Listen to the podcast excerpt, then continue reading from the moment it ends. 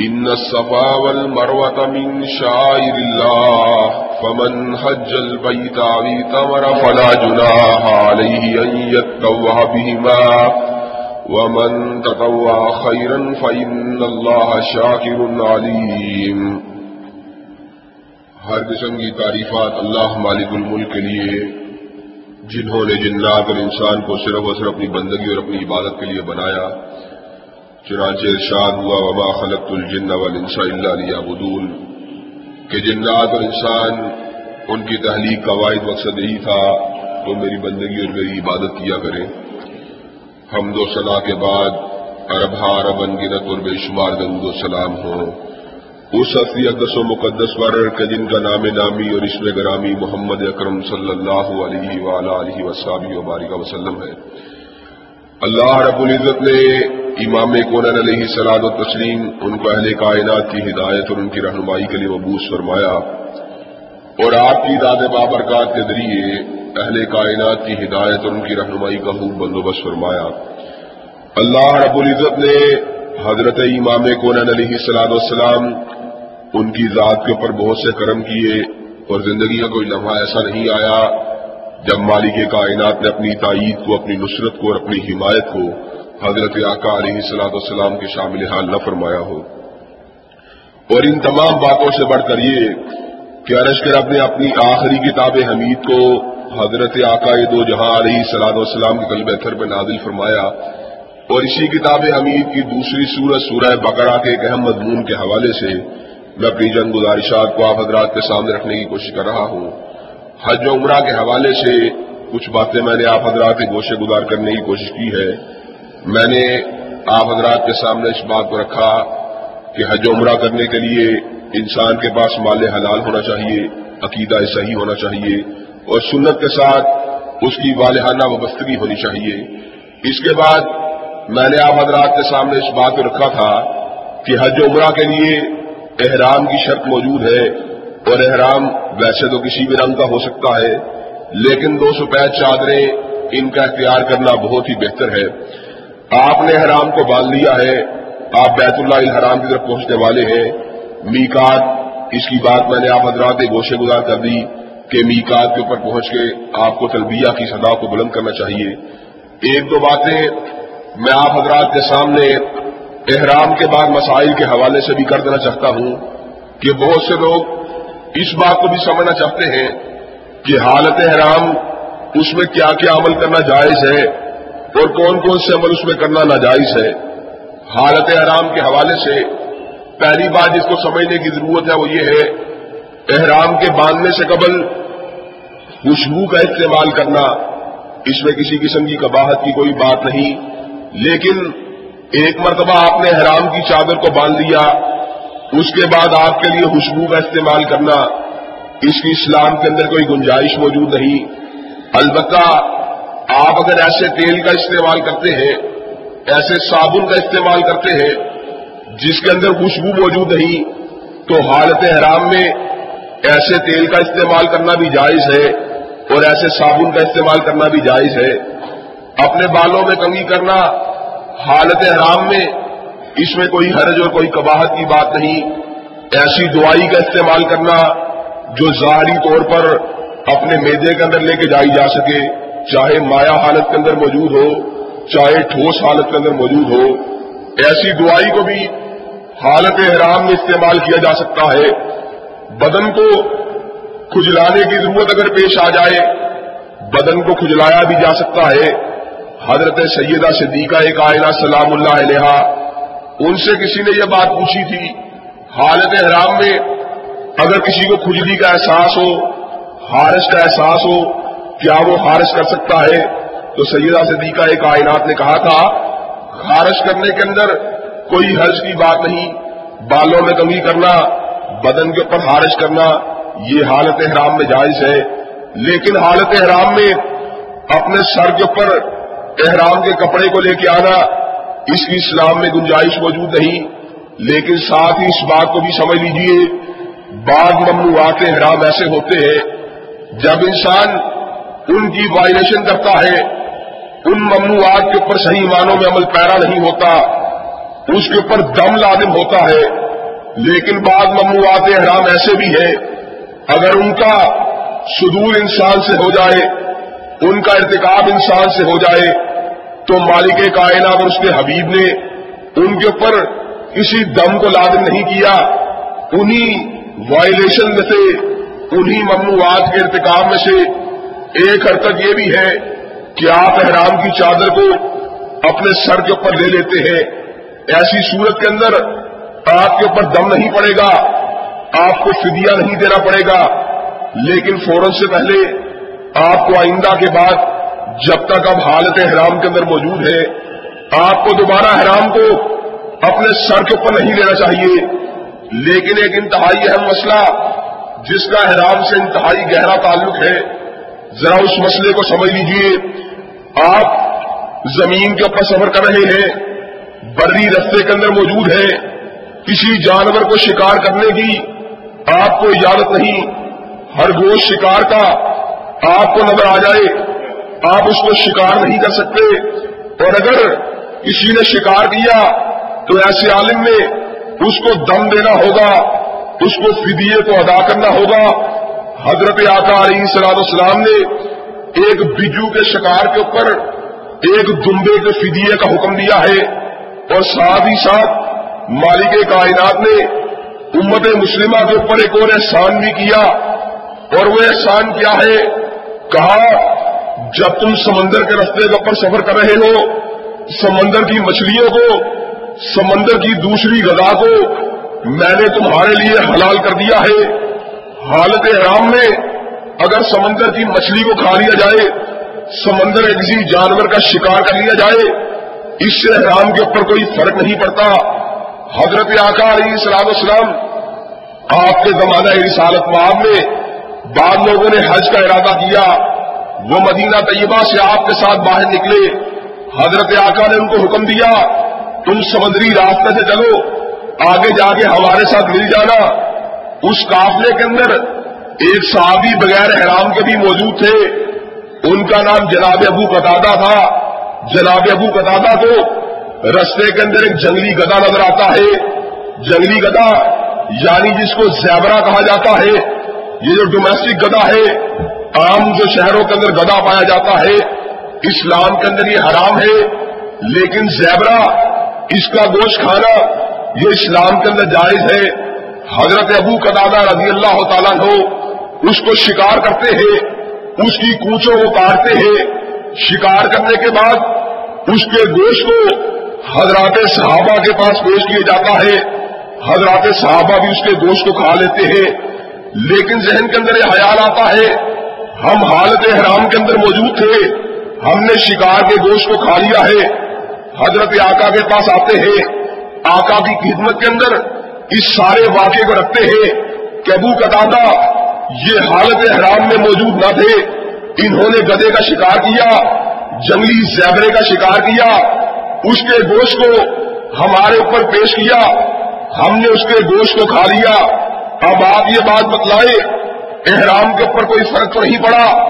حضرت آقا علیہ صلاح السلام نے شاہ فرمایا، اگر تم نے خود شکار نہیں کیا، کسی دوسرے نے تمہارے لیے شکار کیا ہے، تمہارے لیے اس کا گوشت کھانا جائز ہے، لیکن ساتھ ہی حضرت آقا نے ایک اور سوال بھی کر دیا۔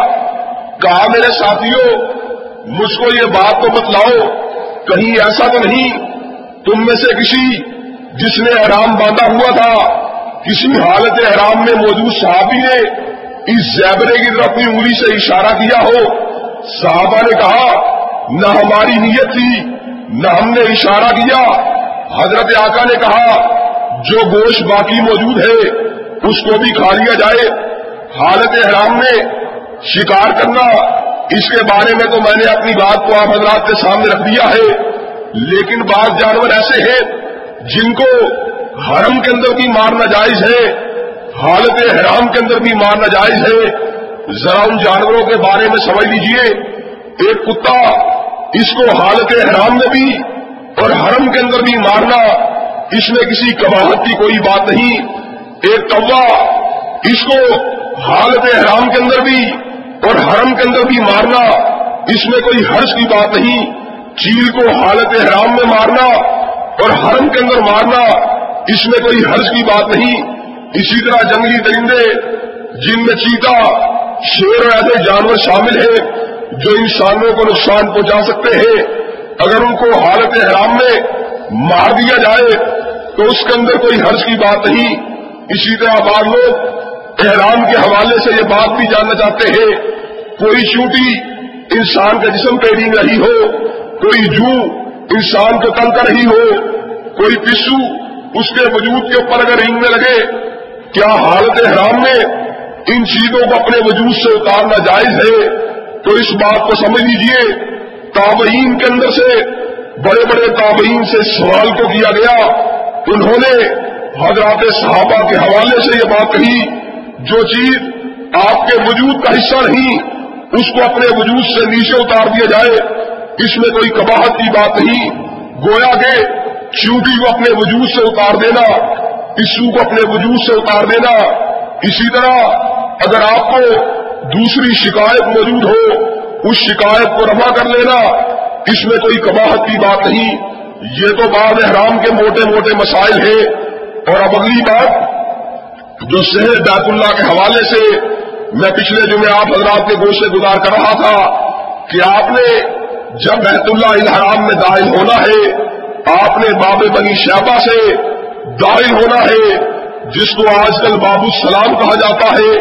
جب آپ بابو السلام سے داخل ہوں گے، آپ کے بالکل سامنے حجر اسود والا حصہ بیت اللہ الحرام کا موجود ہوگا۔ بیت اللہ الحرام کے چار کنارے ہیں۔ ایک کنارے کے اوپر حجر اسود موجود ہے، دوسرے کنارے کے اوپر رکن یمانی موجود ہے۔ تیسرے کنارے کے اوپر رکن شامی موجود ہے، چوتھے کنارے کے اوپر رکن عراق موجود ہے۔ یہ سمتیں ہیں، جن سمتوں کی طرف یہ سارے کے سارے پتھر لگے ہوئے۔ رکن یمانی، یمن کی سمت، رکن شامی، شام کی سمت اور رکن عراق عراق کی سمت۔ اور حجر اسود ایک چوتھے مقام کے اوپر موجود ہے۔ اور گزشتہ خطبہ جمعہ میں میں نے آپ حضرات کے سامنے اس بات کو بھی رکھا تھا یہ جو حجر اسود ہے اور مقام ابراہیم ہے، یہ جنت کے دو پتھر ہیں اور ان پتھروں کے اندر یہ تاثیر موجود تھی کہ اگر یہ روشن ہو جاتے، پوری کی پوری کائنات ان کے نور کی وجہ سے منور ہو جاتی۔ مالک کائنات نے ان بابرکت پتھروں کی روشنی کو سلب کر لیا اور شاعر اللہ کے طور پر ان کو زمین کے اوپر اتار دیا۔ اور حضرت آقا نے یہ بات کہی تھی حضرت اسود جس وقت زمین کے اوپر آیا، وہ سپید ہوا کرتا تھا۔ لیکن بنی نو آدم کے گناہوں کی وجہ سے، انسانوں کے گناہوں کی وجہ سے، انسان اس کو چونتے رہے۔ انسان کے گناہوں کی سیاہی نے حجر اسود کی سپیدی کو سیاہی کے اندر تبدیل کر دیا ہے۔ حجر اسود، یہ وہ پتھر ہے جس کو یہ اعزاز حاصل ہے کہ حضرت آقا علیہ سلاد اسلام آپ کے لمحہ مبارکہ نے اس پتھر کو چوما ہے۔ حجر اسود کو یہ اعزاز حاصل ہے کہ حضرت آقا علیہ سلاد اسلام نے اس پتھر کے اوپر اپنی آنکھوں سے، اپنی آنکھوں سے مقدس ترین آنسو کو گرایا ہے۔ حجر اسود کو یہ اعزاز حاصل ہے کہ ایک لاکھ چوبیس ہزار صحابہ کرام انہوں نے اس پتھر کی زیارت کی ہے۔ انہوں نے اس پتھر کو یا چوما ہے یا اس پتھر کو اپنے ہاتھوں سے مس کیا ہے یا اس پتھر کا استعلام کیا ہے؟ اور حضرت آقا علیہ السلاط اسلام ان کے بارے میں یہ روایت کتب احادیث کے اندر موجود ہے۔ حضرت عبداللہ ابن عمر رضی اللہ تعالیٰ نے اس حدیث پاک کے راوی ہے کہ ایک وہ دن تھا، حضرت آقا حضرت کے پاس موجود تھے۔ آپ زاروں کتار ہونے لگے۔ کہا پاپا عمر بھی پاس موجود تھے۔ انہوں نے حضرت آقا کو روتے ہوئے دیکھا۔ ان کی آنکھوں سے آنسو کی جھڑیاں لگ گئی حضرت آقا نے جناب فاروق اعظم کو محاطب ہو کر یہ بات کہی، عمر، یہ جو حضرت اسود کا مقام ہے، یہ آنسو کے گرانے کا مقام ہے۔ اور سیدنا فاروق اعظم رضی اللہ تعالیٰ ہو ان کا یہ معمول بھی تھا۔ آپ حضر اسود کو بوسا بھی دیا کرتے، اس کے اوپر اپنے ماتھے کو ٹکایا بھی کرتے، اور ساتھ ہی ارشاد بھی فرمایا کرتے کہ میں اس لیے ایسے کرتا ہوں کہ حضرت آقا نے ایسے کیا اور حضرت فاروق کی غیرت کا کیا کہنا، ان کے عقیدہ توحید کے لیے تڑپ کا کیا کہنا، اور صحابہ کرام رضوان اللہ علیہ مجمعین، ان کی شرک سے نفرت کا کیا کہنا۔ ایک دن حضرت فاروق اعظم رضی اللہ تعالیٰ ہو بیت اللہ الحرام کے طواف کے لیے آتے ہیں، کیا دیکھتے ہیں؟ لوگ دیوانوار حضر سوت کے اوپر ٹوٹ پڑے اس کو چھونے کے لیے، اس کو چومنے کے لیے حضرت فاروق نے حضر اسود کو محافظ ہو کر یہ بات کہی حضر اسود، تو ایک پتھر ہے، نہ نفے کا مالک ہے، نہ نقصان کا مالک ہے۔ اور میں یہ بات سمجھتا ہوں، اگر آقا کے لمحے مبارکہ نے تیرے وجود کو چوما نہ ہو، تو میں ساری زندگی تیرے وجود کو چومنا دوبارہ نہ کرے۔ یاد یہ بات ثابت ہوتی ہے کہ حضر اسود کو چومنا اور اس نیت سے چومنا اور اس نیت سے اس کا استعلام کرنا کہ انسانوں کے گناہ معاف ہو جائے، یہ حضرت آقا کی سنت ہے۔ لیکن ایسے عالم کے اندر بھی یہ عقیدہ ہونا چاہیے کہ پتھر، یہ نفے کا مالک بھی نہیں، نقصان کا مالک بھی نہیں۔ نفے کا مالک صرف اور صرف مالک کائنات ہے، نقصان کا مالک صرف اور صرف مالک کائنات ہے۔ حضر اسود انسانوں کو اولاد نہیں دے سکتا، انسانوں کی بیماریوں کو مٹا نہیں سکتا، انسانوں کی حاجات کو پورا نہیں کر سکتا، انسانوں کی حاجات کو پورا کر کرتا ہے، تنہا مالک کائنات کرتا ہے۔ اب آپ حضر اسود کے مقام کے اوپر پہنچ گئے، اب آپ کا توار شروع ہونے والا ہے، تو آپ آپ نے بیت اللہ الحرام کے بائیں ہاتھ کی سمت سے کرنا ہے۔ اور تو آپ سے پہلے اس بات کو بھی اپنے ذہنوں کے اندر اچھی طرح بٹھا لیجیے۔ تو آپ کا ایک طریقہ کار ہے، اور طواف عمرہ کے حوالے سے یہ بات خاص ہے کہ آپ نے اپنے دائیں کندھے کو ننگا کرنا ہے، اور بائیں کندھے کے اوپر اس کی چادر کو ڈال لینا ہے۔ اور آپ اس حضرات اس بات کو سمجھ لیجیے یہ حالت آپ کی مستقل حرم کے اندر نہیں رہنی چاہیے۔ آپ نے جس وقت طواف کو مکمل کر لیا، آپ کو اپنی چادر کے ساتھ اپنے دونوں کندھوں کو ڈھانک لینا چاہیے۔ اس لیے کہ حضرت آقا علیہ صلاح السلام کا ارشاد عالی ہے کہ وہ نماز جس کے اندر انسان کے کندھے کے اوپر کوئی چیز موجود نہ ہو، اس کی وہ نماز مکمل نہیں ہوتی۔ بعض لوگ ایسے ہیں جو طواف کے دوران بھی اپنے کندھے کو ننگا رکھتے ہیں اور طواف کے علاوہ بھی حالت نماز کے اندر بھی اپنے کندھے کو ڈالتے نہیں۔ ان کے علم میں یہ بات ہونی چاہیے، طواف عمرہ کے اندر اپنے کندھے کو ننگا کر لینا یہ تو بات سنت سے ثابت ہے، لیکن نماز کی حالت میں اپنے کندھے کو نہ رکھنا یہ بات حضرت آقا سے ثابت نہیں۔ اسی طرح اس بات کو بھی سمجھ لیجیے میں چکروں کی بات کا آغاز کرنے والا ہوں۔ پہلے تین چکروں کے اندر جو طواف عمرہ کے چکر ہے آپ نے رمل کرنا ہے، آپ نے اکڑ اکڑ کر تیز تیز چلنا ہے۔ حضرت آقا علیہ صلاح السلام جب بیت اللہ الحرام کے طواف کے لیے آئے ایسے عالم میں آپ کے صحابہ کرام جب طواف کے لیے آئے، کفار مکہ کے ذہنوں کے اندر یہ خیال آیا، یہ لوگ ضعیف ہو چکے، نحیف و ندار ہو چکے۔ حضرت آقا نے کہا، ذرا رمل کرو، ذرا کر کر کے چلو، ان کے علم میں یہ بات ہو جائے کہ آج بھی مسلمانوں نے بیماریوں کے باوجود، مسلمانوں کے اندر غربت کے باوجود، مسلمانوں کے اندر افلاس کے باوجود مسلمانوں کے اندر غموں کے باوجود آج بھی وہ طاقت موجود ہے جو کافر اور مشرقوں کے اندر نہیں ہو سکتی۔ ذرا حضرت آقا علیہ السلام اسلام ان کی غیرت کے اوپر غور کیجیے وہ ذرا برابر بھی، لمحہ بھر کے لیے بھی کافروں کے مقابلے کے اوپر مغلوب ہونا گوارا نہیں کرتے تھے۔ اب آپ نے جب چکر کا آغاز کرنا ہے، یا تو آپ نے حضر اسود کو چومنا ہے، یا اپنے ہاتھ سے حضر اسود کے اوپر اپنے ہاتھ کو لگانا ہے اور ہاتھ لگانے کے بعد اس ہاتھ کو اپنے منہ کے ساتھ لگانا ہے اور اگر یہ بات بھی میسر نہ ہو تو دور سے بسم اللہ اللہ اکبر کے الفاظ کے ساتھ حضر اسود کی سمت آپ نے اشارہ کرنا ہے۔ دانے ہاتھ کے ساتھ آپ نے حضر اسود کی سمت اشارہ کیا۔ اس کے بعد آپ کے چکر کا آغاز ہو گیا۔ آپ نے بائی سمت چکر کرنا شروع کر دیا۔ اور طواف کے بارے میں اس بات کو سمجھ لیجیے طواف میں کلام یہ کم سے کم ہونا چاہیے۔ اور حضرت آقا کی حدیث کے اندر یہ الفاظ موجود ہے طواف نماز کی مانند ہے، اور اس میں کلام کم سے کم کیا کرو، طواف کے دوران کیا کرنا چاہیے؟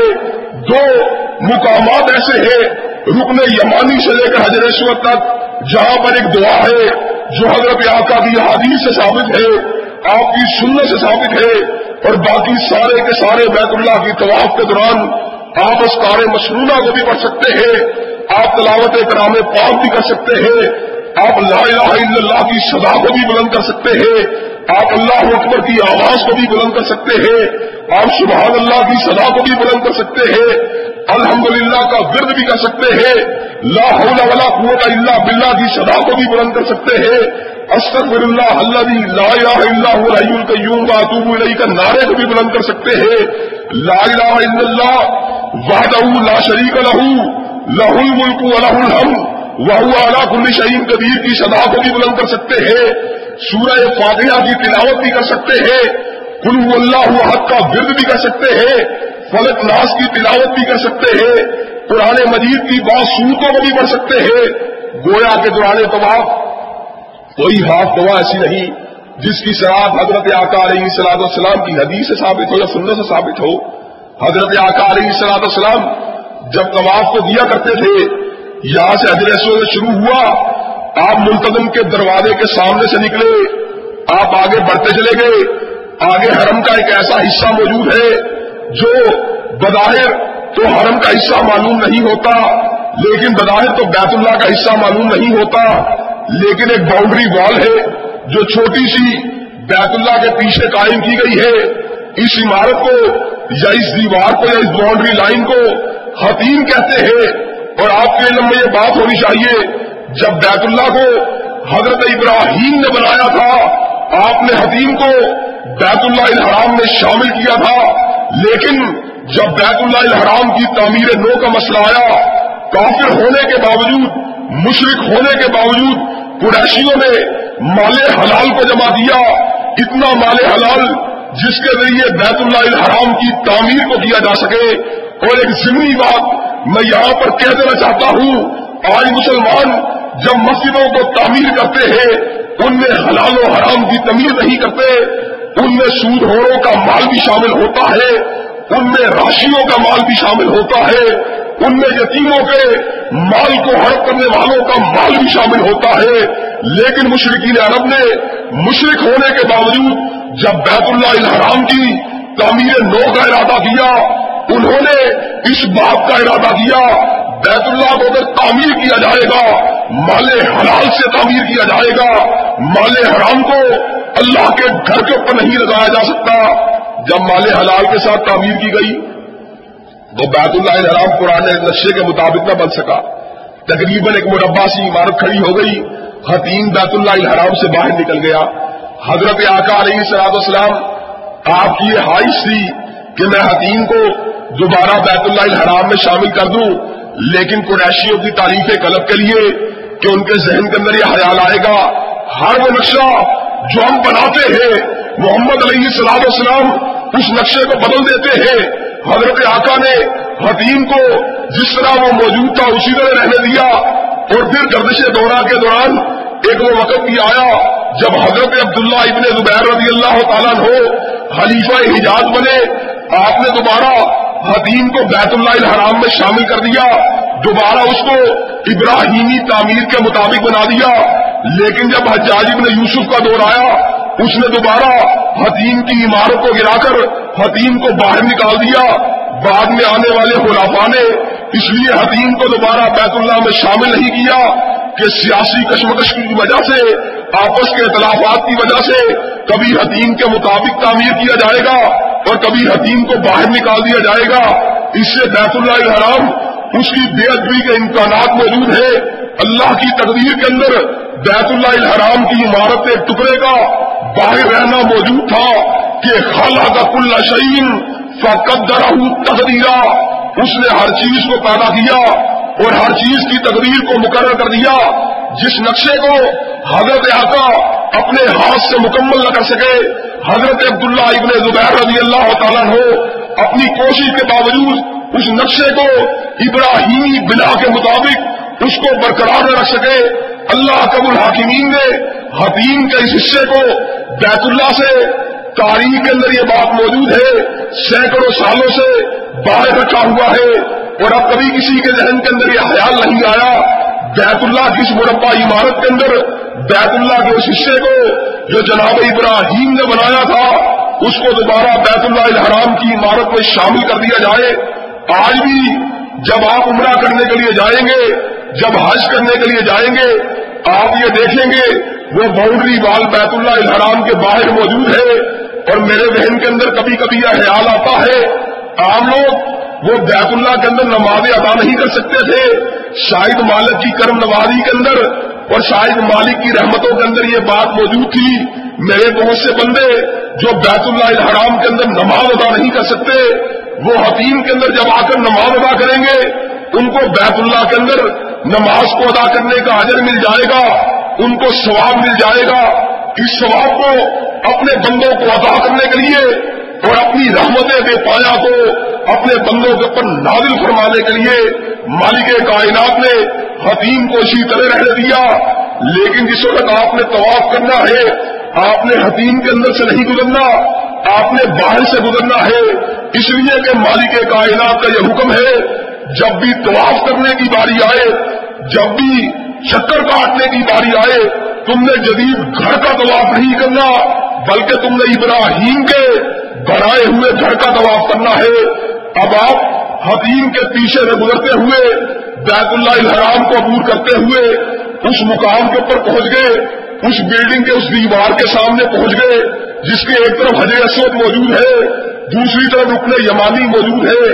رکن یمانی، یہ وہ پتھر ہے جس کو یہ اعزاز حاصل ہے کہ حضرت آقا اس پتھر کے اوپر اپنے ہاتھوں سے مس کیا کرتے تھے، تو آپ یہ ارشاد فرمایا کرتے تھے، رکن یمانی اور حضر اسود، ان کا چھونا انسان کو گناہوں سے پاک کرتا ہے، انسان کو گناہوں سے صاف کرتا ہے، لیکن حضرت آقا نے کبھی اپنے لمحہ مبارکہ کو رکن یمانی کے اوپر نہیں لگایا کبھی اس طرح اس کا استعلام نہیں کیا جس طرح آپ حضر اسود کا کیا کرتے کہ اشارے کے ساتھ چھڑی کو لگا کے چھڑی کو بوسا دینے کے ساتھ، ہاتھ کو لگا کے ہاتھ کو بوسا دینے کے ساتھ، لیکن ہاتھ کے ساتھ رکن یمانی کو مس کیا کرتے تھے۔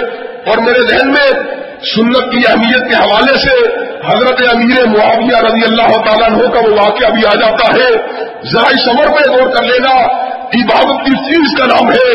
عبادت مدینے والے کی قدا کا نام ہے، عبادت مدینے والے کے نشے قدم پہ چلنے والے، چلنے کا نام ہے۔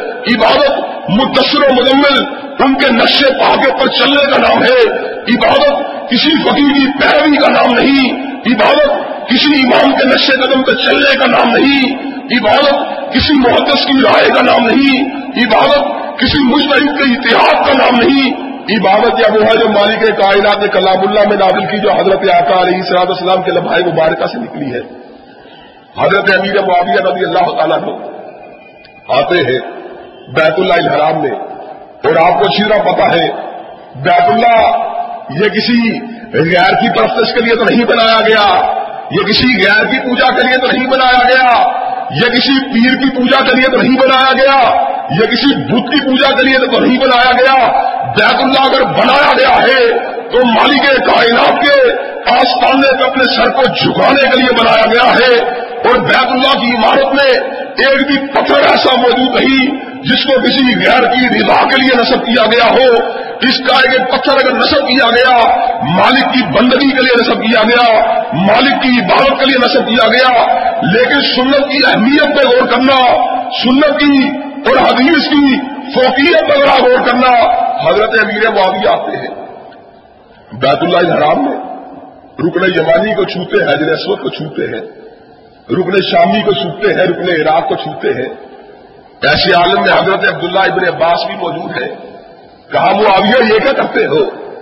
رکن شامی کو کیوں چھوتے ہو؟ رکن عراق کو کیوں چھوتے ہو؟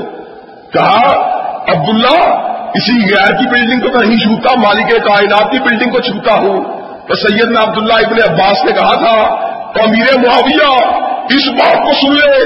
لقد کان لکم فی رسول اللہ یوسف الحسنا تمہارے لیے رسول اللہ کی زندگی بہترین نمونہ ہے۔ جب آقا کے دس سے تو سید امیر معاویہ نے ایسے عالم میں ایک بات کہی تھی۔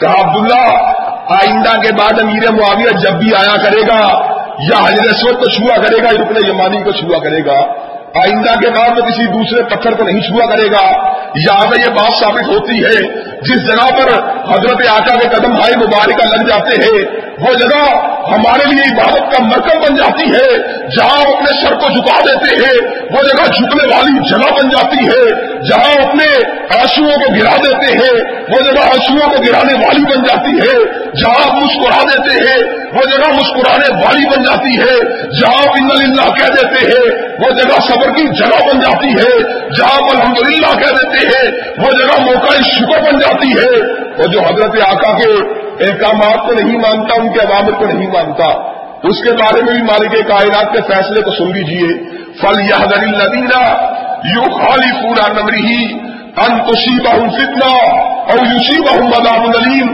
جو مدینے والے کی حدیث کو نہیں مانتا جو ان کی سنت کو نہیں مانتا جو ان کی ہدایت کو نہیں مانتا جو ان کی تقریر کو نہیں مانتا جو ان کی چال کو نہیں مانتا جو ان کی ڈھال کو نہیں مانتا جو ان کی گفتار کو نہیں مانتا جو ان کی رفتار کو نہیں مانتا جو ان کی نشش کو نہیں مانتا جو ان کی برہاش کو نہیں مانتا جو ان کے طرز معیشت کو نہیں مانتا جو ان کے طرز معاشرت کو نہیں مانتا جو ان کے نظام جہاد کو نہیں مانتا جو ان کے نظام سیاست کو نہیں مانتا وہ دنیا کے اندر دلیل ہوگا اور آہرت مالک کائنات نے اس کے لیے دردناک عذابوں کو تیار کر دیا ہے۔ حضرت آکار اسلام اسلام رکن جمانی کے پاس آتے اس کو اپنے ہاتھ سے بس کرتے اور پھر رکن جمانی اور حضر اسود کے درمیان ایک دعا مانگتے جو دعاؤں کا خلاصہ ہے اور جس جاتی دعا شاید ہی کوئی دوسری دعا اس کے ہمکلہ ہو سکے اور شاید ہی کوئی دعا اس دعا کی عظمت کا مقابلہ کر سکے۔ دعا کیا ہے؟ ربنا آکینا فی دنیا حسرتن وفیل آخرتی حسرتن وکیلا عذاب النار۔ اللہ دنیا کے اندر بھی یہ عطا کرے، بہترین ادا کرنا۔ اور اللہ جب آہرت کا دن آئے، جو عطا کرنی ہے، اللہ بہترین ادا کرنا۔ وکیلا عذاب النار۔ اللہ ہمیں آہرت کے عذاب سے محفوظ کر لینا، ہمیں آگ کے عذاب سے بچا لینا۔ آپ یہ بات بتلائیے، کون سی فائدہ مند دعا ایسی ہے یا کون سی ہائش ایسی ہے یا کون سی تمنا ایسی ہے جو اس دعا کے اندر موجود نہیں؟ دنیا کے اندر بہترین چیزیں کون سی ہو سکتی ہے؟ دنیا کے اندر بہترین چیزیں کاروبار ہو سکتا ہے، اچھی بیوی ہو سکتی ہے، فرما بردار بیٹے ہو سکتے ہیں، اللہ کا الحاکمین کے فضل و رحمت سے عزت ہو سکتی ہے، وقار ہو سکتا ہے، مال حلال ہو سکتا ہے، محبت ہو سکتی ہے الفت ہو سکتی ہے۔ ربنا آتنا فی دنیا حسنتا۔ حسنتن اللہ جتنی دنیا کی بڑائیاں موجود ہیں، اللہ ان کو میرے مقدر میں فرما دینا۔ وفی اللہ آتی حسنتن اور اللہ آہر کی جتنی اچھائیاں موجود ہیں، اللہ ان کو بھی میرے مقدر میں فرما دینا۔ آہر کی جنتوں کو بھی میرے مقدر میں کر دینا۔ اللہ جنت کے میووں کو بھی میرے مقدر میں کر دینا۔ اللہ جنت کی نہروں کو بھی میرے مقدر میں کر دینا۔ اللہ جنت کے پانی کو میرا مقدر بنا دینا۔ اللہ ہولے کوشوں کو میرے مقدر میں کر دینا۔ اللہ ہوروں کو میری رفاقت کے لیے تیار کر دینا۔ اللہ علمان کو میری ہمت میں معمور کر دینا۔ اللہ جنت کا موسم بہار عطا فرما دینا۔ اللہ قیامت کے دن اپنے دیدار کی نعمت سے بہراور فرما دینا۔ اور آخر میں یہ بات بھی کہہ دی گئی، واقعی آزاد اللہ۔ اور اللہ آگ سے محفوظ فرما لینا۔ اللہ نعمت وہ ہے جو براہ راست حاصل ہو۔ اللہ عذاب کاٹ کے گئے تو اللہ کیا گئے اللہ جہنم کا ایک جھونکا بھی لگ گیا۔ تو اللہ پھر اس سے پہلے کی گزاری ہوئی زندگی میں اتنی بھی لذتیں مل گئی ان کا کیا فائدہ ہے؟ حضرت آقا نے کہا تھا، وہ شخص جس نے زندگی میں دکھ ہی دکھ دیکھے، غم ہی غم دیکھے پریشانیاں ہی پریشانیاں دیکھی، اس کو جنت کا اگر ایک جھونکا یا جنت کا ایک وزٹ کروا کر، اس کی ایک سیر کروا کر اگر باہر لے کے آ جائے، اس سے پوچھا جائے بدلا تو نے زندگی کیسی گزاری ہے؟ وہ کہے گا، مجھے اپنی زندگی میں گزرے ہوا کوئی غم یاد ہی نہیں۔ اور اس نے زندگی بڑی اعلیٰ گزاری ہے، بڑی خوشیوں میں گزاری ہے، بڑی نعمتوں میں گزاری ہے۔ اگر اس کو جہنم کا ایک گوٹا دے دیا جائے وہ کہے گا، اللہ اس سے پوچھے گا بدلا زندگی کیسی گزاری ہے؟ کہے گا، اللہ زندگی میں کوئی اچھی گزری ہوئی ساتھ مجھ کو یاد ہی نہیں۔ پمن زہری آرینار بہت ہی جنت ابد افاد جو آگ سے بچ کے جنت میں دائل ہو گیا، کامیاب کوشل میں وہ ہے۔ تو بہترین دعا جو مانگی گئی، وہ دعا یہ دعا ہے، ربنا آتنا فی دنیا حسرتم وفی الاخرتی حسرتم وکیلا عذاب النار۔ اور ذرا غور کیجیے مانگنے والا کون ہے؟ کوئی ولی اللہ نہیں مانگ رہا، کوئی شہید نہیں مانگ رہا، کوئی صدیق نہیں مانگ رہا، کوئی عام نبی نہیں مانگ رہا، کوئی عام رسول نہیں مانگ رہا، بلکہ کائنات کا مقدہ کائنات کا امام یہ دعا مانگ رہا ہے کہ اللہ ہمیں آہر کی نعمتیں دے دے، ہمیں ہمیں جہنم کی عذاب سے محفوظ فرما لے۔ آج بہت سے لوگ اپنے آپ کو بخشا بشایا ہوا سمجھتے ہیں۔ ان کے ذہنوں کے اندر یہ حیال موجود ہوتا ہے۔ ہمیں عذاب جہنم سے بچنے کے لیے دعائیں مانگنے کی کون سی ضرورت ہے؟ ذرا غور کیجیے اس ساکی عہدے کوثر کا کیا کہنا؟ کہ جس کے ہاتھ میں جامع کوثر موجود ہوگا، اور اس نبی کا کیا کہنا؟ جس کے ہاتھ میں حمد کا جھنڈا موجود ہوگا، اور اس نبی کی رفت کا کیا کہنا؟ جو مقام محمود کے اوپر موجود ہوگا۔ لیکن وہ نبی بھی دعا مانگتا ہے، تو اللہ سے یہ دعا مانگتا ہے اللہ دنیا کی نعمتیں بھی ادا کر دے، اللہ آخرت کی نعمتیں بھی ادا کر دے، اللہ آپ کے عذاب سے بھی محفوظ فرما لے۔ یہاں اس بات کا اشارہ موجود ہے، بندہ کتنا بھی اعلیٰ کیوں نہ ہو، بندہ معبود نہیں بن سکتا، اب کتنا بھی اونچا کیوں نہ ہو، مالک کی رحمتوں سے مستقبل نہیں ہو سکتا۔ کتنا بھی شاہد اختیار کیوں نہ ہو، مالک کی موجودگی میں اس کا اختیار نہیں کر سکتا۔ کتنا بھی غالب کیوں نہ ہو، مالک کے سامنے وہ مغلوب ہوتا ہے۔ کتنا بھی اقتدار والا کیوں نہ ہو، مالک کے سامنے وہ بے بس ہوتا ہے۔ کتنا بھی ہمت والا کیوں نہ ہو، مالک کے سامنے وہ ضعیف ہوتا ہے۔ کتنا بھی کائنات میں تمروف کرنے والا کیوں نہ ہو، مالک کے سامنے بےچارا ہوتا ہے۔ اس لیے بڑے بڑے انبیاء نے مالک کے سامنے اپنے آپ کو فقیر کہا تھا، اس کی رحمتوں کا محتاج کہا تھا، اس کی رحمتوں کا طلب کرنے والا کہا تھا۔ تو باہر کے رکن یمانی اور حضر اسود کے درمیان جو دعا مانگنی چاہیے، وہ دعا میں نے آپ حضرات کے گوشے گزار کر دی ہے۔ پہلا چکر آپ نے مکمل کر دیا، دوسرا چکر بھی آپ نے مکمل کر لیا۔ ہر چکر کے اوپر آپ آ کر بسم اللہ یا اللہ حکر کے الفاظ کے ساتھ، یا اللہ حکر کے الفاظ کے ساتھ حضرت اسود کا استعلام کرتے رہے حضرت اسود کو چھوتے رہے، اس کو بوسا دینے کی کوشش کرتے رہے، بغیر نقصان پہنچائے، بغیر دکم پیل کیے، اگر آپ نے حضرت اسود کا بوسا دے دیا، کوئی کباہت کی بات نہیں۔ لیکن اگر آپ دھکے دے دے کر، گالیاں دے دے کر، تولیاں مار مار کر، الجھ کر، جھگڑ کر، ایک دوسرے کو پیچھے کھینچ کر آگے بڑھنے کی جستجو کرتے ہوئے، ایک دوسرے کی توہین و تبدیل کرتے ہوئے، اگر آپ نے حضرت اشوک کو بوسا بھی دے لیا، یہ بوسا کوئی اعلیٰ بوسا نہیں، بلکہ مالک کائنات کے شریف فرمان کی مخالفت ہے کہ فلاح رفاسا ولا خوشو کا ولا جدال الحج کہ سن لو جہاز کے موقع پر، عمرے کے موقع کے اوپر جھگڑے کی کوئی گنجائش موجود نہیں۔ جدال کی، مسلمان کی توہین کی، اس کی آبرو کو پامال کرنے کی، اس کی حدت کرنے کی، اس کی تبدیل کرنے کی۔ آج عمرہ کے موقع پہ کوئی اس کی گنجائش موجود نہیں۔ وہاں پر جا کر رواداری کا اور قربانی کا درس حاصل کرنا چاہیے۔ اور میں آپ اگر آپ کے سامنے چھوٹی سی بات رکھ دینا چاہتا ہوں۔ یہ تو ثواب کی بات ہے۔ میں دنیا کے مسئلے کے اندر بھی اس بات کو رکھ دینا چاہتا ہوں۔ جب انسان کسی چیز کا احسان کرتا ہے کسی کے لیے، تو مالک کائنات پھر اس کے اجر کو ضائع نہیں فرماتے۔ مالک کائنات اشار کرنے والے کو سر بلند کرتے ہیں۔ اور جس نے اشار کیا ہوتا ہے، اس کو لوگوں کی نظروں کے اندر بھی اونچا کرتے ہیں، اس کے اوپر اپنی نعمتوں کی برکھا بھی برساتے ہیں۔ اللہ کب الحاکمین نے ایک گروہ جس کے ساتھ انتہائی محبت کا اظہار کیا، وہ گروہ انسانیوں کا گروہ ہے، وہ گروہ انصاف صحابہ کا گروہ ہے، اور اس کی واحد وجہ کیا تھی؟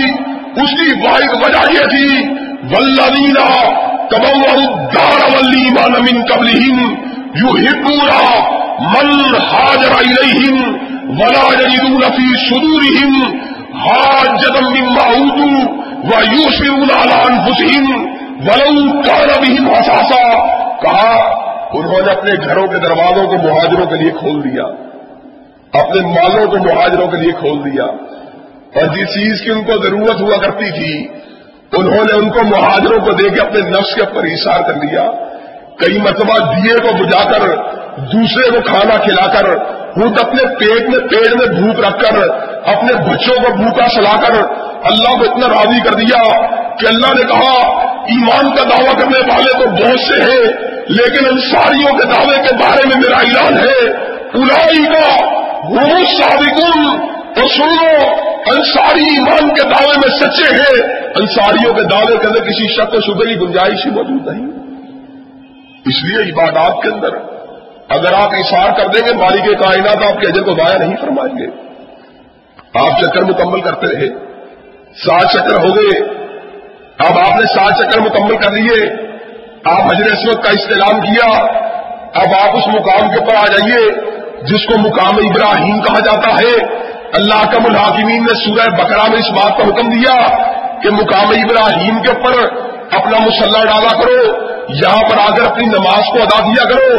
اس لیے کہ یہ معمولی مقام نہیں، یہ وہ مقام ہے جس کے اوپر کھڑے ہو کر ابراہیم نے اس گھر کو بنایا تھا، جس گھر کو اللہ کی بندگی کے لیے بنایا گیا ہے۔ اللہ کم الحاکمین نے ابراہیم علیہ السلام اسلام کی اداؤں کو ہمیشہ کے لیے محفوظ اور معمول کر دیا۔ وہ مقام ابراہیم مسلح اب تم آؤ، مقام ابراہیم کے اوپر دو نفلوں کو ادا کرو۔ مقام ابراہیم کے اوپر آپ نے دو نفلوں کو ادا کر دیا۔ تو آپ کے مکمل ہونے کے بعد مقام ابراہیم کے اوپر دو نفلیں آپ نے ادا کر لی اب آپ کا طباب مکمل ہو گیا۔ ایک روایت میں الفاظ بھی موجود ہے کہ حضرت آقا علیہ السلام السلام اس سارے کے سارے عمل سے مکمل ہو کر بھی حضرت اسود کا استعلام کیا کرتے تھے، لیکن متفق علیہ روایت کے اندر اس اسلام کا ذکر موجود نہیں۔ متفق علیہ روایات سے یہ بات معلوم ہوتی ہے، حضرت آقا علیہ السلام اسلام وہاں پر مقامی ابراہیم کے پد رقطے ادا کرنے کے بعد بغیر استعلام کے سفا کی اور مروا کی طرف روانہ ہو جایا کرتے تھے۔ درمیان میں چھوٹی سی بات موجود ہے۔ طواف کی تکمیل کے بعد آپ نے اپنے سر کے اوپر مائع زمزم یا آب زمزم کو بھی گرانا ہے۔ زمزم کے پانی کو بھی گرانا ہے۔ اس پانی کو پینا بھی ہے۔ اور زمزم کا پانی روئے زمین کے سارے پانی اگر جمع ہو جائے، اس پانی کی حفظ اور اس کا عظمت کا مقابلہ نہیں کر سکتے۔ اور ہر پانی کو بیٹھ کے پیا جاتا ہے۔ لیکن مائع زمزم کا کیا کہنا کہ اس کو حضرت آقا نے کھڑے ہو کر پیا اور میرے ذہن میں یہ خیال آتا ہے، اس میں مائع زمزم کی اہمیت موجود ہے، اس بات کے اندر آب زمزم کی توقیر موجود ہے۔ کھڑے ہو کر اس کو جب پیا گیا، آپ حضم اندازہ لگائیے، ایک پانی وہ ہے جو چل کے آپ کے پاس آئے اور ایک پانی وہ ہے جس کے پاس آپ چل کے جائے تو یہ پانی کہاں سے آیا ہے؟ پانی کسی کی مادی ضروریات کی وجہ سے ڈرل کر کے نکالا جاتا ہے۔ پانی کبھی کبھی اپنی پیاس کو بجھانے کے لیے مختلف مقامات کے اوپر زمین کی پیمائش کو کر کر اس کی گہرائی کو ناپ کے نکالا جاتا ہے۔ لیکن اس پانی کا کیا کہنا؟ اس پانی کو اللہ کا الحاکمین نے سیدہ حاجرہ کی روحانیت کی وجہ سے وجہ سے اور اسماعیل علیہ السلام السلام کے اوپر اپنی مہربانیوں کو کرنے کی وجہ سے جاری و ساری کر دیا تھا۔ وہ پانی جو الہام کی وجہ سے جاری ہوا، وہ پانی جو وہی کی وجہ سے جاری ہوا، وہ پانی جو میرے ربی کی وجہ سے جاری ہوا۔ اور آپ اس کو یہ بات بتلائیے ایک کنواں اس سے کتنا پانی نکل سکتا ہے؟ اس سے ایک بستی سے آپ ہو جائے، اس سے ایک شہر سے آپ ہو جائے، پانچ برس کے لیے سیراب ہو جائے، دس برس کے لیے سیراب ہو جائے۔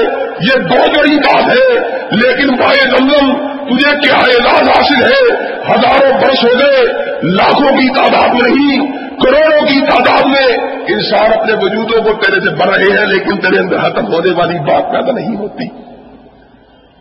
اور نہ اس کی شفا یابی میں کمی ہوئی، نہ اس کی مقدار میں کمی ہوئی۔ میں ایک دن ایک ڈاکٹر کے پاس بیٹھا ہوا تھا۔ اس نے مجھ کو یہ بات بتلائی کہ ہم نے اس بات کا تجزیہ دیا ہے کہ پانی کے اندر اگر میگنیشیم موجود ہو، تو پانی کے اندر صحت افزائی کا جو ایلیمنٹ ہے، وہ بہت زیادہ بڑھ جاتا ہے۔ کل ہم نے لیبارٹری ٹیسٹ کیا۔ ہمیں یہ بات معلوم ہوئی کہ میگنیشیم کی وہ مقدار جو انسانی صحت کے لیے انتہائی ضروری ہے، وہ آپ زمزم کے اندر مالک کائنات نے ہزاروں برس قبل اس مقدار کو رکھ دیا ہے۔ اور صرف یہی بات نہیں، حضرت آقا نے اس کی بہت سی اور افادیتیں بھی بتلائی۔ کہا آب زمزم کو جس نیت سے پیا جائے، مالک کائنات اسی نیت کو قبول فرما لیتے ہیں۔ حضرات صاحب کرام رضوان اللہ مجمعین آب زمزم کے پاس آیا کرتے تھے، تو بڑی بڑی عجیب دعائیں مانگا کرتے تھے۔ ایک صحابی جناب جابر ابن عبداللہ، وہ آب زمزم کے پاس آتے ہیں۔ کہا، میرے سید نے کہا تھا، میرے سردار نے کہا تھا، میرے مقتدار، میرے پیشوا نے کہا تھا آب زمزم کو جس نیت سے پیا جائے، مالک اسی نیت کو پورا کر دیتے ہیں۔ کہا ایک وہ دن بھی آئے گا جب پیاس اپنے پورے عروج کے اوپر ہوگی، جب گرمی اتنی ہوگی کہ سورج سوا لینے کے اوپر موجود ہوگا۔ جب لوگ پسینے کی وجہ سے اپنے پسینے کے اندر ہوتے کھا رہے ہوں گے اور پیاس کی وجہ سے حالت کی عجیب و غریب پوزیشن ہوگی۔ مالک، میں آب زمزم کو اس لیے پیتا ہوں کہ مالک مجھ کو اس دن کی پیاس سے محفوظ کروا لینا صحابہ کے رام رضوان اللہ مجمعی ان کی نگاہ حالت کے اوپر کیسے ہوا کرتی تھی؟ وہ کوئی موقع ایسا نہیں جانے دیتے تھے جس کے اندر مالک کی رضا کو حاصل نہ کر لیا جائے۔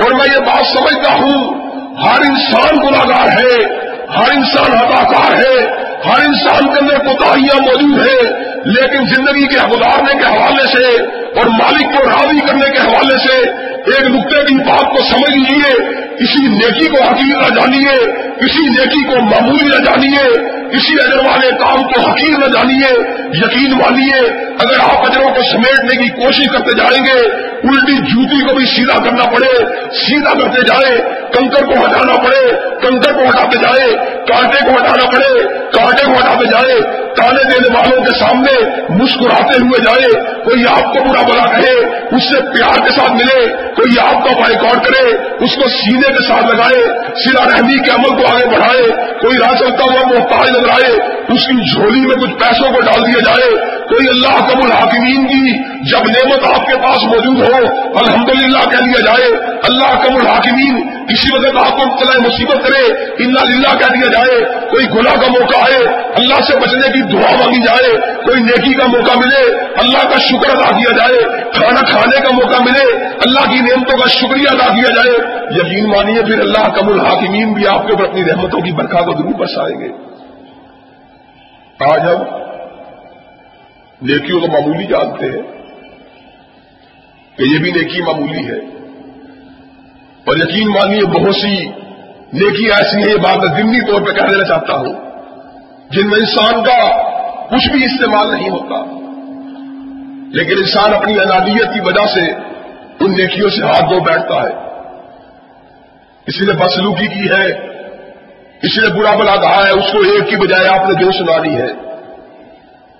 کسی نے آپ کی ذات کی تدلیل کی ہے، آپ نے اس کے پورے حسب و نصب کی تدلیل کر دی ہے؟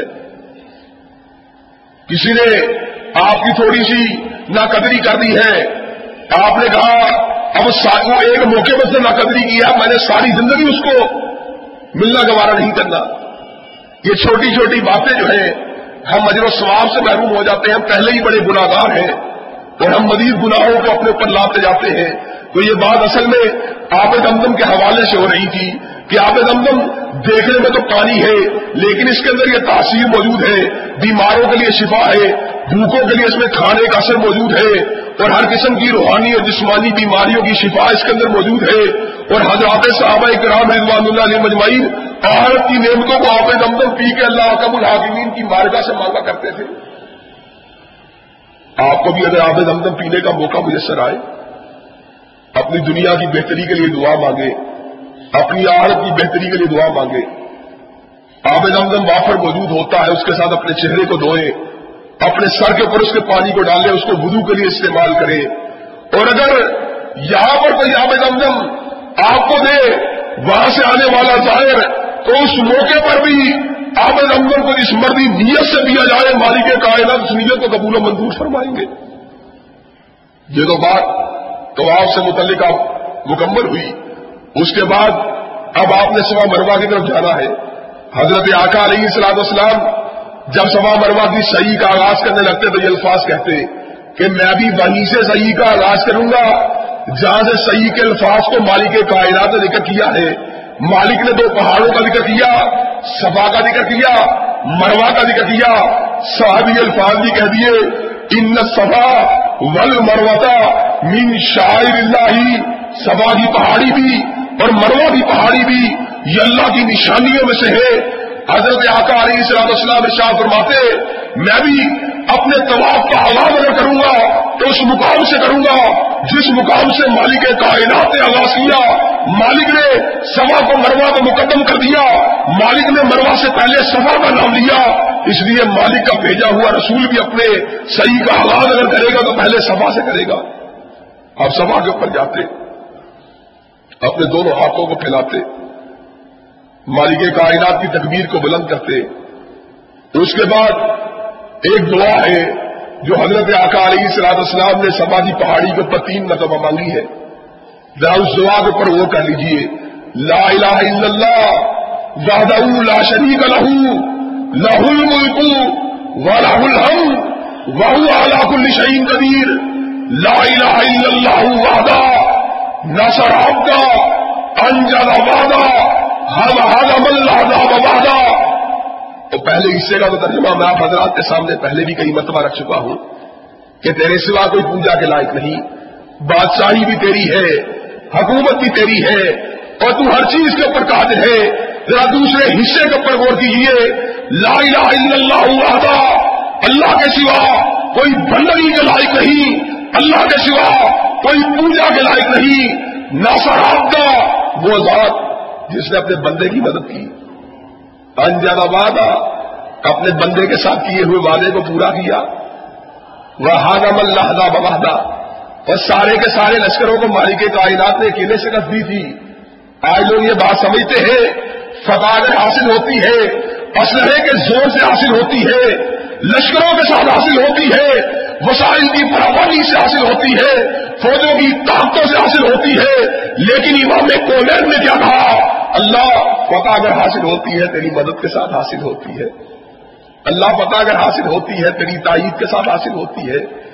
اللہ اگر آپ گروہوں کو شکست نہ دے، دنیا کی کوئی طاقت گروہوں کو شکست نہیں دے سکتی۔ اور کئی مرتبہ میں سورہ نسل پہ غور کرتا ہوں، تو اس کے اندر بھی یہی پیغام موجود ہے۔ ذرا اس پیغام کے اوپر بھی ذرا ایک نظر کیجیے اس لیے کہ اس پیغام کا تعلق اس صحیح کے ساتھ ہے، جس صحیح کے آغاز اللہ کی حمد کے ساتھ ہوتا ہے، اللہ کی وادانیت کے ساتھ ہوتا ہے، تو اس بات کے ساتھ ہوتا ہے کہ اس کے سوا کسی اور کے آستانے پہ نہیں رکنا چاہیے۔ مدد بھی اس کی ہوتی ہے، وعدے بھی اس کے پورے ہوتے ہیں۔ اور لشکروں کو شکست بھی اگر ہوتی ہے، اسی کے فضل سے ہوتی ہے، اسی کے حکم سے ہوتی ہے۔ ذرا سورہ نصر پہ کیجیے اللہ کیا کہتا ہے؟ جا نصر اللہ ولفت ورائی الناس ورائی الناس يدخلون في دين الله افواجا پیارے حبیب اب ذرا غور کیجیے پیارے حبیب، کیا تم نے کبھی غور کیا؟ مکہ کے بازاروں میں لوگ تجھ کو پتھر مارا کرتے تھے۔ تیرے راستوں میں کانٹے بچھایا کرتے تھے۔ تجھ کو دیوانہ اور مجنو کہا کرتے تھے۔ تجھ کو برا بلا کہا کرتے تھے۔ تجھ کو و کہان کہا کرتے تھے۔ پھر کیا ہوا؟ جا نصر اللہ ورائی الناسا یدخلون فی دین اللہ افواجا پھر اللہ کی مدد تیرے پڑھائی پھر اللہ کی نصرت تیرے پڑھائی، اور اب عالم کیا ہے تجھ کو گالیاں دینے والے، تجھ کو برا بلا کہنے والے، تیرے راستوں میں کانٹے بچھانے والے، تجھ کو پتھر مارنے والے۔ ہزاروں کی تعداد میں تیرے دین اور اللہ کے دین کے اندر دائل ہوتے ہوئے تجھ کو نظر آتے ہیں۔ فصب بھی ہم ربی کا وسطہ پھر انہوں کا نتوا اور اس لیے جب اس نصرت کو دیکھے، اس تعلیم کو دیکھے، تو اللہ کی تصویر بیان کیا کر اور اس بات کے اوپر مالک کائنات کی بارگاہ میں آ کے استفار کیا کر کہ حقیقی بات یہ ہے، چاہے کتنا بھی بڑا آدمی کیوں نہ ہو، فتح اس کے زور بازو سے حاصل نہیں ہو سکتی، بلکہ مالک کائنات کے فضل سے حاصل ہوتی ہے۔ یہاں صحیح کا آغاز ہوتا ہے اور انشاءاللہ شاء اللہ باقی باتیں عمرہ راج کے حوالے سے آئندہ خود بات جمعہ میں آپ حضرات گوشے گزار کرنے کی کوشش کروں گا۔ اللہ کا الحاکمی صحیح مانوں میں ہمیں جو عمرہ، ان کا طریقہ کار اور ان کے اندر موجود جو عبادت کا فلسفہ موجود ہے، اس کو صحیح مانوں میں سمجھنے کی توفیق نصیب فرمائے۔ واہن دعا میں اپنی جنگ گزارشات کو آپ حضرات کے سامنے رکھنے کی کوشش کر رہا ہوں۔ حج عمرہ اس کے بارے میں آپ حضرات کے علم میں یہ بات موجود ہے کہ حج اسلام کا پانچواں ستون ہے، پانچواں رکن ہے اور عمرہ اسی لوگ کی ایک نفلی عبادت ہے۔ عمرے کے طریقے کو آپ حضرات گوشے گزار کر کے انشاءاللہ شاء حج کا طریقہ بھی آپ حضرات گوشے گزار کرنے کی کوشش کی جائے گی۔ اس ضمن میں کچھ باتیں تو میں نے پہلے احرام کے حوالے سے پہلے بھی کر چکا تھا، لیکن بعض باتیں احرام کے مسائل کے حوالے سے میں نے آج آپ حضرات کے سامنے رکھنے کی کوشش کی ہے۔ کہ احرام کی حالت میں خوشبو کا استعمال کرنا اور شکار کرنا اس کی مکمل ممانت ہے اور ایسا کرنا اپنے حج عمرے کو ضائع کرنے والی بات ہے اور اگر کوئی ایسی بات ہو جائے تو اس کے بدلے میں انسان کو فدیہ ادا کرنا پڑے گا۔ ایک بجو کا شکار کرنے کے اوپر حضرت آقا علیہ السلام السلام نے ایک دمبے کے فدیے کو مقرر کیا تھا۔ اس کے بعد اپنے بالوں میں تنگی کرنا احرام کی چادروں کو اتار کے نہا لینا، غسل کرنا، اپنے بدن کو کھجرا لینا، اور پشو کو، چوٹی کو جو وغیرہ کو اتار لینا، اس میں حالت احرام کے اندر کوئی حج کی بات نہیں۔ بیوی کے ساتھ تعلق رکھنا، خوشبو کا استعمال کرنا، اور اسی طرح شکار کرنا۔ حال بتا بحری شکار جو ہے وہ آپ حالت احرام میں کر سکتے ہیں۔ اس کے بعد میں نے آپ حضرات کے سامنے اس بات کو رکھا کہ جب اب بیت اللہ الحرام میں داخل ہوتے ہیں، آپ کے طواف کا آغاز حضر اسود سے ہوتا ہے۔ حضر اسود کو یا تو بوسا دینا چاہیے یا اس کو ہاتھ لگا کے اپنے ہاتھ کو چومنا چاہیے اور اگر یہ دونوں باتیں بھی میسر نہ ہو تو بسم اللہ اللہ حکمر اللہ حکمر کہہ کے اس کا استعلام کرنا چاہیے۔ اس کے بعد بائیں ہاتھ سے بیت اللہ الحرام کا طواف کرنا شروع کرنا چاہیے۔ استباع ایک اصطلاح ہے، جس کا مطلب یہ ہے اپنے کندھے کو ننگا کیا جائے۔ اپنے دائیں کندھے کو ننگا کرنا چاہیے اور بائیں کندھے کے اوپر اپنی چادر کو ڈال دینا چاہیے۔ استباع کی حالت میں پہلے تین چکر تین تین چل کر، تیز چل کر پورے کرنے چاہیے اور باقی چار چکر جو ہے آہستگی کے ساتھ پورے کرنے چاہیے۔ اگر نماز آ جائے، فرض نماز اگر کھڑی ہو جائے، تو جہاں پر آپ نے اپنے چکروں کو ختم کیا ہے، اتنے ہی چکروں سے اپنے آپ نے باقی طواف کو مکمل کرنے کی کوشش کرنی ہے۔ اگر مغالتا لگ جائے، چھ چکر پورے کیے ہیں یا پانچ چکر پورے کیے ہیں، تو پانچ چکر یعنی جو کم چکر ہیں، ان کو اپنے ذہنوں میں بٹھا کر باقی چکروں کو مکمل کر لیا جائے۔ اور حتیم کے اوپر سے بیت اللہ الحرام کا طواف کرنا چاہیے، رکن یمانی کو بھی اپنے ہاتھوں سے اس کو مس کرنا چاہیے، لیکن اس کو چومنا یہ سننے سے ثابت نہیں۔ رکن شامی اور رکن عراق کو چھونا یہ بھی سننے سے ثابت نہیں۔ حال بکا ملتظم کے ساتھ اپنے سینے کو چمٹانا یا ملتظم کے ساتھ لگ کر دعا مانگنا، یہ بھی سننے سے بات ثابت ہے۔ حجر اشور کو استعلام کر کے جب آپ نے سات چکر مکمل کر لیے، اس کے بعد آپ مقام ابراہیم کے اوپر آ کر دو رقطوں کو ادا کریں دو رقطے ادا کرنے کے بعد اب آپ کا طواف جو ہے وہ مکمل ہو چکا ہے۔ اس کے بعد آپ سفا مروا کے مقام کے اوپر پہنچے سفا کی پہاڑی سے اپنے صحیح کا آغاز کریں سفا کی پہاڑی کے اوپر جو جو دعا پڑی جاتی ہے، اس دعا کو بھی میں نے آپ حضرات نے گوشے گزار کر دیا ہے۔ یہ تو کچھ باتیں عمرہ کے حوالے سے تھیں اور باقی مسائل ان شاء اللہ آئندہ خود بات ہے جمعہ میں آپ حضرات کے سامنے پیش کیے جائیں گے۔ ایک دو باتیں میں موجودہ حالات کے اندر جو اسلام کے حوالے سے ہو رہی ہیں، ان کی نشاندہی بھی کر دینا چاہتا ہوں۔ موجودہ حکومت نے اسلام کے حوالے سے ایک انتہائی زیادتی والا قدم یہ اٹھایا ہے کہ پاسپورٹ میں سے مدب کے ہانے کو ختم کر دیا ہے۔ اور آپ حضرات کے علم میں یہ بات موجود ہے، اس ملک کے اندر قادیانیوں کی ساتھ سے موجود ہے، بیوروکریسی کے اندر، ملٹری کے اندر، اور دوسری اہم پوسٹوں کے اوپر قادیانی موجود ہے۔ اور قادیانی ایسا دراز سے اس تاپ میں لگے ہوئے کہ کسی طرح مسلمانوں کے مقدس مقامات کے اندر دائن ہو جایا جائے اور ان کے رستے میں سب سے بڑی رکاوٹ یہ موجود تھی کہ احمدیت اور قادیانیت جو تھی وہ اسلام کے اعتبار سے اور پاکستان کے قانون کے اعتبار سے وہ لوگ کافر تھے اور کافر لوگ حدود حرم میں داخل نہ ہو سکتے تھے اور آپ اس بات کو صرف سمجھتے ہیں اگر مذہب کے حاملے کو نکال دیا جائے تو وہ لوگ جنہوں نے اپنے اوپر اسلام کا چوگا پہنا ہوا اور جنہوں نے اپنے نام مسلمانوں جیسے رکھے ہوئے، وہ کس طرح بیت اللہ حرام کی زیارت سے بہراور ہونے میں کامیاب ہو جائیں گے، مسجد مدینہ کے اندر دائل ہو جائیں گے اور اس کے علاوہ اس ملک کے اندر پارسی موجود ہے، عیسائی موجود ہے، ہندو موجود ہے اور ہندو ایسے ظالم ہیں جن کے دلوں کے اندر بیت اللہ الحرام کے بارے میں بڑے غلط خیالات موجود ہیں۔ وہ یہ بات سمجھتے ہیں، بیت اللہ الحرام کے اندر بھی رام مندر بننا چاہیے،